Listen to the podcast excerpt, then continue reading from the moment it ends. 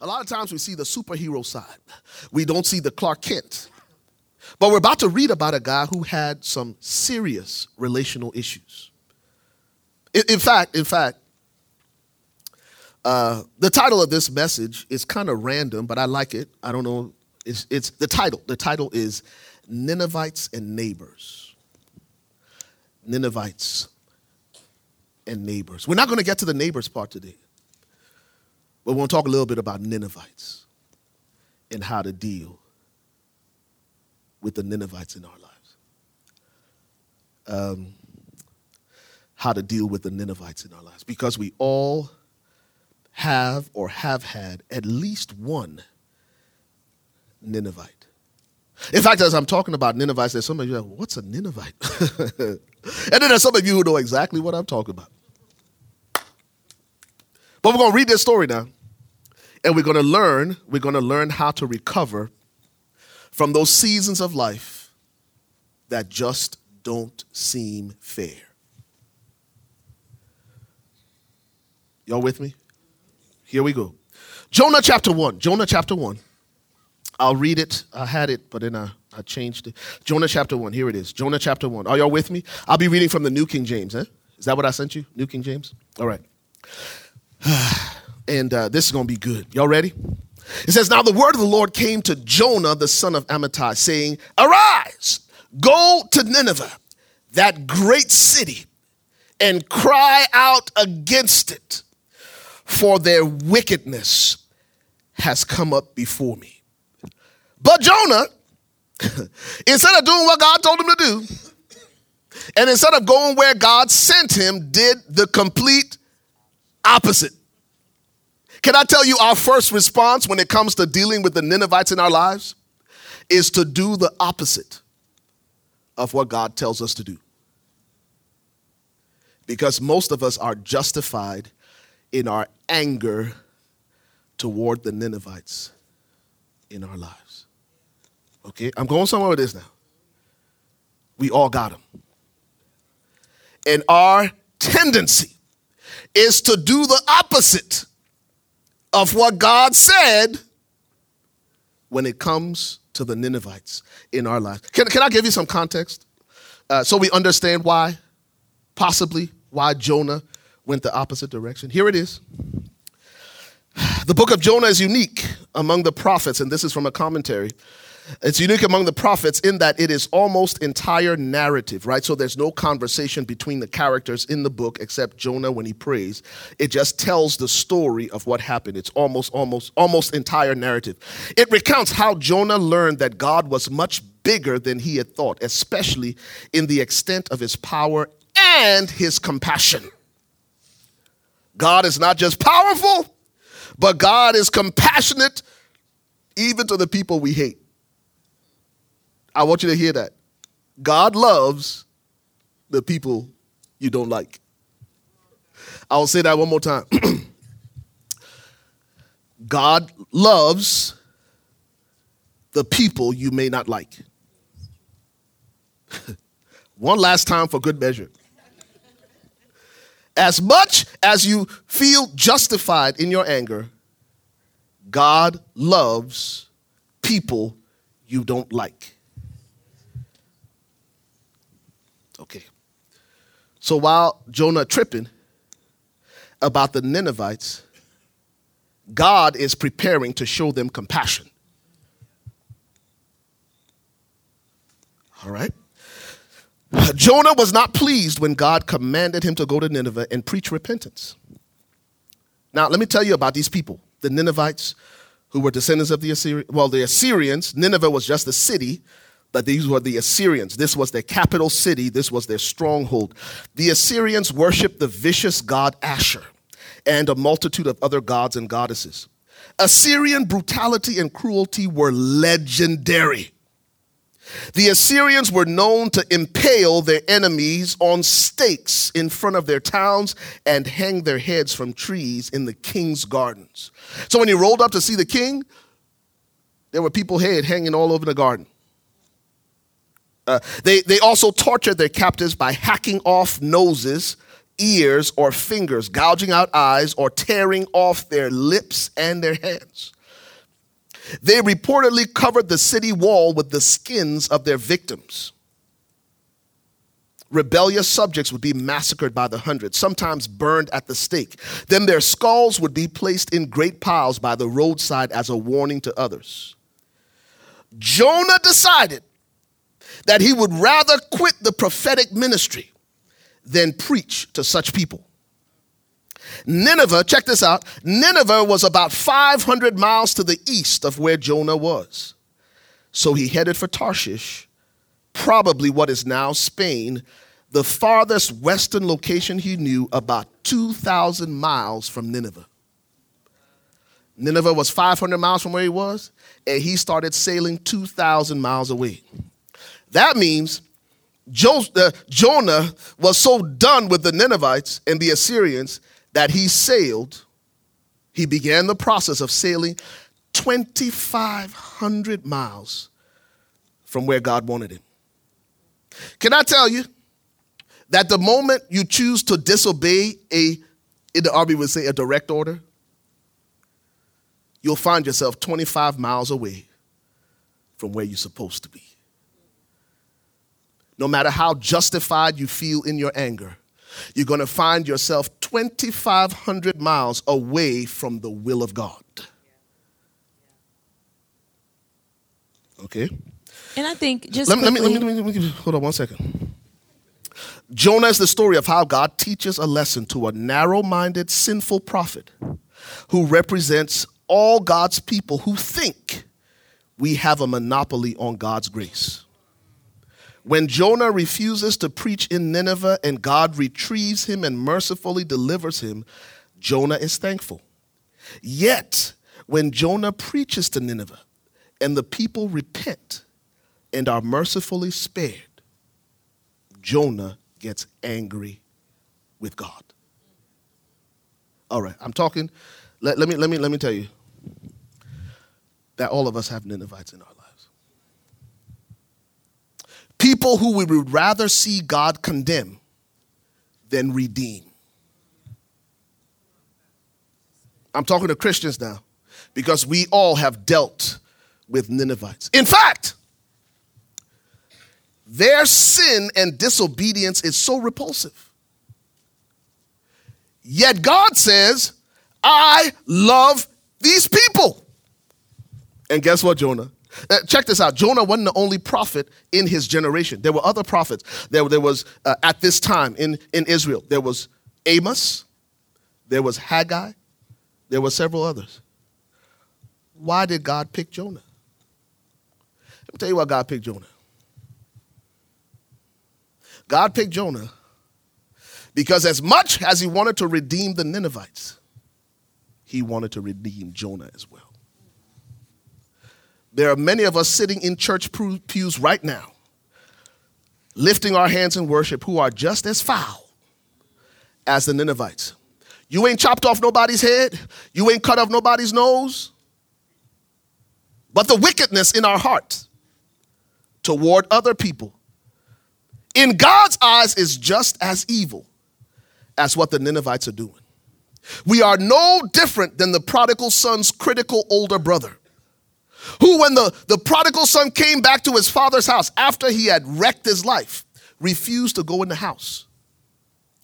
Even though his brother had been restored, the critical older brother, church folk, refused to come in the house because this your son who took your inheritance and squandered it is back and now you're throwing a party for him there are many of us who are like jonah who wish that the people who have hurt us that god would judge them it's one of the reasons you stalk your your ex-husband's facebook page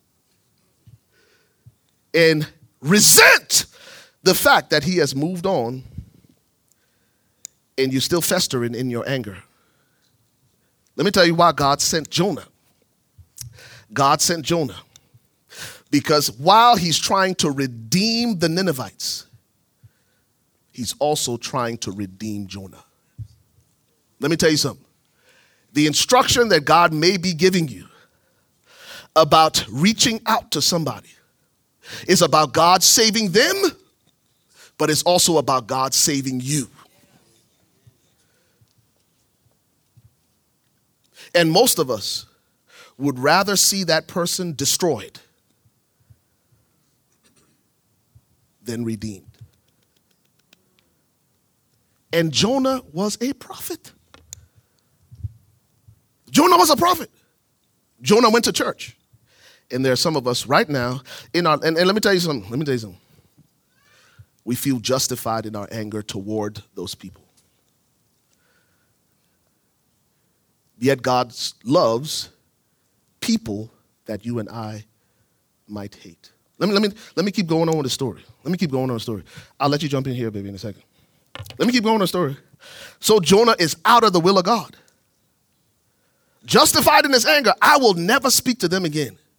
You stay on your side of the road, I'll stay on my side of the road. And just because we refuse to confront a thing doesn't mean it goes away.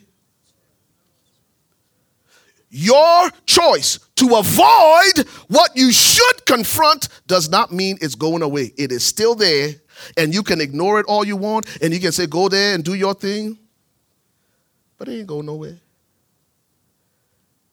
And you find yourself 2,500 miles outside the will of God. So the story continues. I'll fast forward to verse 10. Then the men were exceedingly afraid, so Jonah jumps in the boat. And how many of you realize that when you're out of the will of God, it affects everybody you connected to? Even people who have nothing to do with your issues. He jumps in the boat with these people who have nothing to do with God and have nothing to do with the Ninevites. Now, all of them in the boat in a storm about to drown. My unwillingness to deal with my Ninevites will affect everybody connected to me. Okay? So they jump in the boat, verse 10. Then the men were exceedingly afraid and said to him, oh, In fact, baby, talk about this because Jonah, who was the reason for the storm, is fast asleep while everybody trying to figure out what is this? What's going on? That's the way it usually works, though. The people who are the main reason for the problem act like they ain't their fault it's everybody else's fault. And they assume a victim mentality. Jonah's the problem. He fast asleep, but everybody else suffering because of what he won't confront. Talk to me about that, baby. Well, we can. And then we'll uh, go ahead, and then we'll let him go. We can back up to verse 5. It says, The mariners were afraid, and every man cried out to his God and threw the cargo that was in the ship into the sea to lighten the load. But Jonah had gone down into the lowest part of the ship and had lain down and was fast asleep. So the captain came to him and said to him, What do you mean, sleeper? Arise, call on your God. Perhaps your God will consider us so that we may not perish. Come on. And so a lot of times that we can uh, when when trouble happens, it's just like instead of confronting it, people just go to sleep. Just just sleep on a situation. Um, in in women's ministry, we've talked, and in no way there's nothing about me. I'm talking about. I'm giving context. Uh, even though I do lead with my husband, there is nothing about me that is trying to rebuke or correct a man. That is not what I'm doing. I'm just talking about context. That's not, there are some women who lead and they instruct men. I'm submitted to my husband. But this is an issue that I, I brought up with him is that sometimes, and I've talked to women in the past, that it'll be chaos. It could be chaos with the finances or with the children. And instead of talking, and it's not exclusively to men, I'm just talking about what I've, I've experienced, they'll be confused like, he just went to sleep. I mean, there's a physical sleep, but there's also an emotional and spiritual detachment that is going on. Yeah. And that's what was happening to Jonah. Jonah wasn't going on this trip like, oh, it's spring break. I'm going. He knew that he was willfully disobeying God. And all he did was just went to the lowest part. He didn't even want to be bothered. Didn't pray, just went to sleep. And it's almost, if we're not careful. I was telling him, I said we should get Josh to play, you know, from that that song, "Stay Woke." It was in uh, Come on. What Get was it. in that, Get it. I like uh, that falsetto, baby. Get it one more time. no. Stay woke. It was what was the movie? Get, out. Out. It was in Get Out. That's the cut. And so what we want to encourage, and it's not just men but women too. Don't go to the lowest part. Like okay, la la la, it's gonna go away and go to sleep. We've got to stay woke. These men were crying out to their gods, which you know was no use. They are innocent bystanders. The man of God is willfully disobeying, and his answer to the situation is, I'm just going to go to sleep. Yeah. Irresponsible. Yeah. That is irresponsible. Yeah. Irresponsible. And here, this is not to throw judgment on Jonah. I hope you can see the mercy and compassion of our God. Yeah. that even when we don't even know how to deal and our best thing is let me just go and get in bed and hide and just go to sleep. And there is a storm and there's chaos going all around. This was not a believer. This was an idol worshiper that's saying can you cry out to your god? Yeah. how dare you sleep in all of this? And so i just want to encourage you is let's not um in hebrews it says shrink back. Good. Let's not shrink back from responsibility. Let's not shrink back from answering God. It can be scary. Nia, we were asking her uh, about this yesterday, and she said, "Well, what I learned from from reading Jonah, because we were listening to it. We were listening to drove. it on the drive up, and we told all the kids, he said, hey, you guys are going to help us preach this sermon tomorrow. So Mm-hmm. all of y'all going to listen to this audio Bible, these four chapters, and tell us what you learned from what you heard. And this is what Nia said. And Nia said, Well, what I learned is obeying the plan of God can seem more intimidating than it really is. Good. Good. Because Jonah is running away from Nineveh, but when he shows up, he only says, I think, seven words. No, I forget what, uh, 12 words. And the entire city falls on their faces in repentance. The thing that God is instructing you to do with your Ninevites may seem intimidating now, but what if God has already prepared their hearts for what He's put in your mouth to say to them? Right now, it seems like the hardest thing to pick up that phone to call him. It seems like the hardest thing to set up coffee to reconcile. But sometimes obedience to God seems more intimidating than it really is. On the other side of your simple obedience could be an entire city, an entire family that is restored and redeemed. Even though on the inside, even though on the inside, it hurts, it feels unfair, but God loves people that I might despise. This is where we're going to close. We, we didn't even touch the surface of the message. Didn't even touch the surface of the message. But let me tell you how Jonah, this is the last thing I'm going to say. Let me tell you how we are so like Jonah. We are so like Jonah in our relationships because we often seek relief instead of resolution. It's so much easier to get on that boat and travel 2,500 miles away and be swallowed by a whale than to do what God said the first time and confront our Ninevites. Because relief sometimes feels so much better than resolution. If I move to another city, another state, if I delete their number, block them on Facebook, feels so much better than having to face them again. But let me tell you the danger of choosing relief over resolution. Let me tell you the danger. If you choose relief over resolution, as long as you choose relief over resolution, you are living outside of the will of God. I want you to hear that now. Don't get it twisted.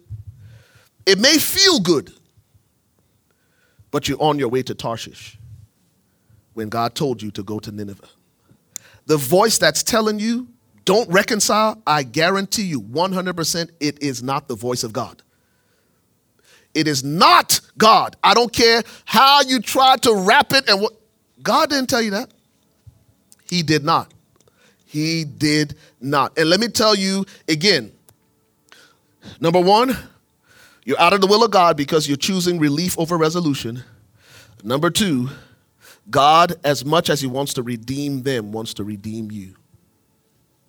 And, and Kirk is- Franklin said it this way. I'll let you jump in. Kirk Franklin said it this way. When we self medicate, we delay God's healing process. Let me tell you what relief is. Instead of resolution and we choose relief, we're self medicating. We're self medicating and we're delaying God's healing process. We're self medicating with relief. Oh, I'll just cut that one off. I'll cut that one off. I'll cut that one off. I'll cut that one off. You can cut a million people off, but it doesn't mean you've, you've healed. You are still as hurt as when they did it to you the first time. So we delay God's healing process by choosing relief over resolution. And God wants to redeem them as much as He wants to redeem you. And guess what? He wants to do the work of redemption through you to them. If there is a situation that you're working for greater than the command of uh, restoration, greater than that command is timing. So there is you may need to to work something out with someone and this is how you start. Don't jump the gun. If they're a person that doesn't have um, maybe a moral compass, they may not be saved or they, they're just not walking close with the Lord and you're about to walk into a firestorm, you can ask the Lord, Lord, give me an opportunity for restoration to happen. You don't have to go and put yourself in harm's way or to be, you know, told off or cursed out or anything. And you could say, I left church and I called them and they were still mad and they did this. Pray for an opportunity. Good. Just ask God, believe God. We there have been situations uh, when Ray and I have have needed to to to get some things right with people. And sometimes people aren't able to receive you or you're not ready to receive from them.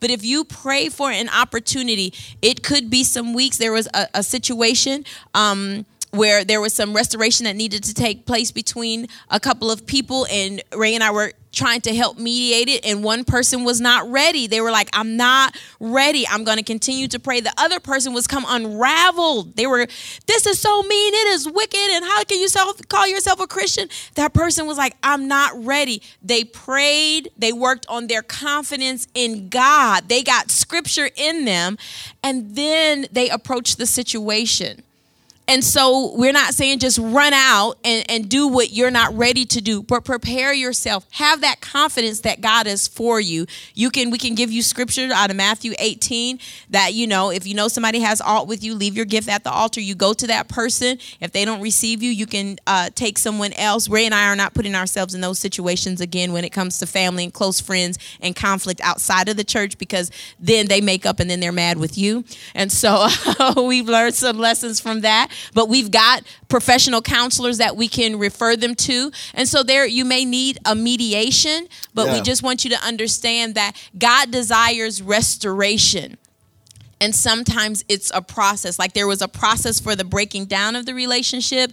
There can also be a process of the building up, but we're never going to be able to get out of our responsibility to do what we can. If a person doesn't receive you, there's a scripture for that. The Lord says, approach them with peace. If they do not receive you, Right. It says, shake the dust from your feet and Good. continue to go on. The Good. Bible says, but if they receive you, yeah. dwell with them in peace. That Good. doesn't mean that you've got to be best friends and go out to dinner every single week, but there can be a healthy relationship. I don't think people just innately wake up and say, hmm, how can I be a baboon today? How can I just really make somebody upset with me? And how can I just really ruin their life? People don't initially wake up with that thought in mind. But there's a process, and one thing I wanted to say a little earlier is I through this I had a little more compassion on Jonah than I've had all these years. Imagine this. Imagine Charles Manson being released from prison right now somebody calls and says, Hey, Ray, Charles Manson is out of prison, and we told him to come to City Church. And then Ray says, Hey, he can go to the men's Bible study.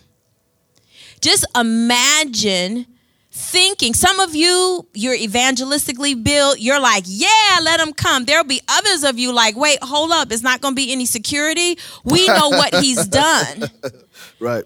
Can you imagine 120,000 Charles Mansons? Yeah. And the Lord is sending you one by yourself to go and minister to them? Again, we got to go back to having confidence. If God is sending you, He's going to equip you and He's going to take care of you. Yeah. When we forget, we don't have that confidence that God, you love me, you're for me. If you've called me to do it, I've got the power to do it. It will, it is intimidating. It can make you afraid and be completely out of the will of God. But look at God's compassion. Yeah. He didn't change his mind about Jonah. Right. He didn't go and get him another prophet that was more obedient or easier to work with. I called you Jonah. You're the one that can do it. And all the people needed to hear was a word from God. As soon as Jonah preached that word, the king, Yeah. he made sure that not a person or an animal ate or drank anything for three days. They sat on ashes and they repented. Yeah. They just needed one word. They just they but there was some legend as we did the study that told them about a man that came out of a fish's belly. That's what prompted their hearts. They thought, wow, this really must be God. This really must be God. All Jonah had to do was show up. Yeah. And even in his running away and being captured and in the belly of the fish, that was a word that those people could receive. Yeah. And then it goes on. God asked Jonah this question because Jonah, he just, whew, I wouldn't be surprised if my family line traces back to Jonah. For me personally, God said, if you're concerned about this right here, this one little thing, why should I not have compassion on 120,000 people who don't know their left hand from their right? God was saying, why should I not have compassion on 120,000 people that are in spiritual darkness? It wasn't that they were rejecting God, they didn't even know He loved them. Yeah. And so just be encouraged as we're building uh, maturity and compassion toward others. People just don't wake up and say, hmm, how can I just make you angry and, and hate me? We, we all need that compassion. And the end. The end. No, I wasn't talking to you. I was talking to Josh. I think I was breathing into this mic. So, uh, powerful stuff. So, here's what we're going to do. Uh, we're done. Like I said, we didn't even scratch the surface of what we're going to talk about. But we're going to continue in the weeks to come. I encourage you, invite a friend and be a part of what God is speaking to our church in this season. Uh, let me encourage you. Uh, anyway, let me not go down that road. Let me not go down that road because we'll be here another another five, ten minutes. I want to pray for you. I want to pray for you. And uh, pray for me and pray for my wife. Let's pray for each other. That God will give us wisdom concerning the Ninevites in our lives. Concerning the Ninevites in our lives. That God will give us eyes that see the best and that we will